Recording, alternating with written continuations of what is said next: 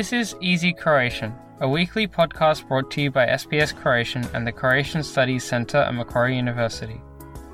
Easy Croatian is intended for those learning or wanting to brush up on their Croatian. News is written in simpler and shorter sentences and read at a slower pace.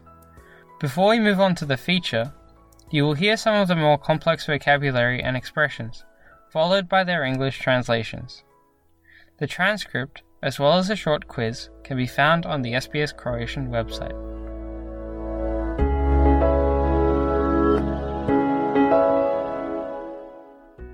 Slušate Lagani Hrvatski. Ja sam Jasna Novak Milić.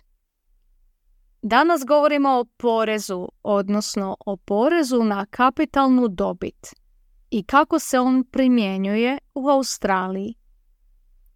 Najprije prijevod nekih manje poznatih riječi i izraza redoslijedom kojim se pojavljuju u prilogu.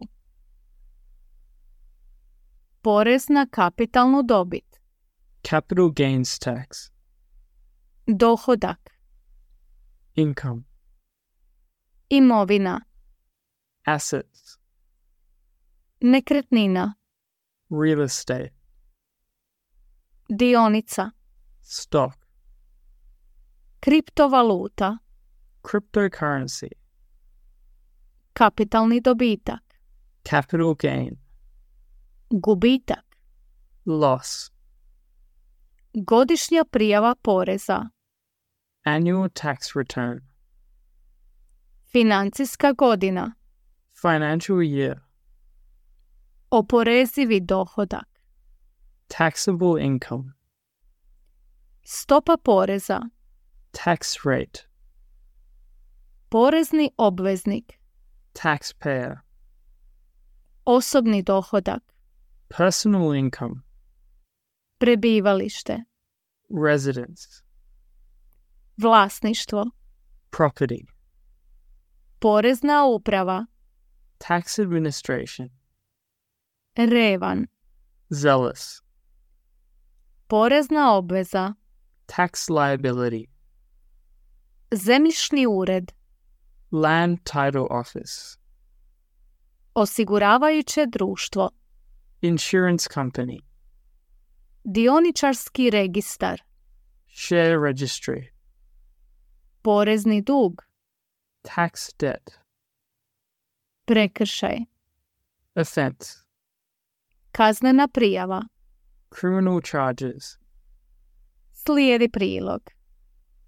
Porez na kapitalnu dobit definira se kao porez na dohodak od prodaje imovine kao što su nekretnine, dionice ili kriptovalute.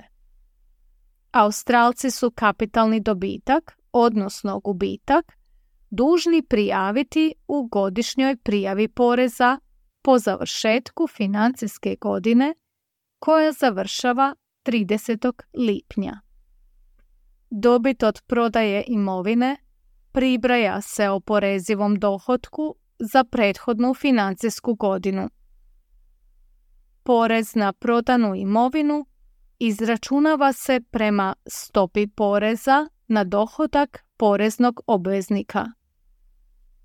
Na primjer, ako osoba kupi dionice za 5000 dolara, te ih nakon 6 mjeseci proda za 5500 dolara.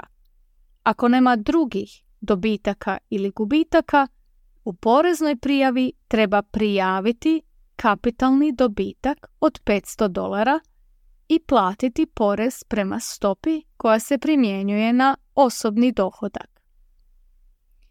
Porez na kapitalnu dobit najčešće se primjenjuje na prodaju nekretnina. Međutim, postoje izuzeci. Glavno mjesto prebivališta oslobođeno je poreza na kapitalnu dobit. Popust na porez na kapitalnu dobit porezni obveznici mogu ostvariti iako nekretninu drže u vlasništvu 12 ili više mjeseci. Australska porezna uprava revna je u praćenju poreznih obveza svojih obveznika. Prikupljaju podatke od banaka, zemljišnih ureda, osiguravajućih društava, dioničarskih registara, pa čak i od online platformi kao što su Airbnb i Uber. Kazne za neprijavljivanje poreza na kapitalnu dobit, kao i za druge porezne obveze, ovise o visini poreznog duga i vrsti prekršaja. One mogu varirati od 25 do 100% iznosa neplaćenog poreza.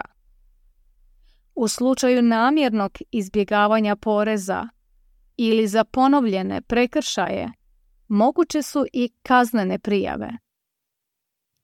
U poreznoj upravi ističu da je plaćanje poreza od presudne važnosti za funkcioniranje australskog društva. Nenaplaćeni porezi odražavaju se na stanje u bolnicama i školama. Utječu na manji broj učitelja, liječnika, medicinskih sestara i slično.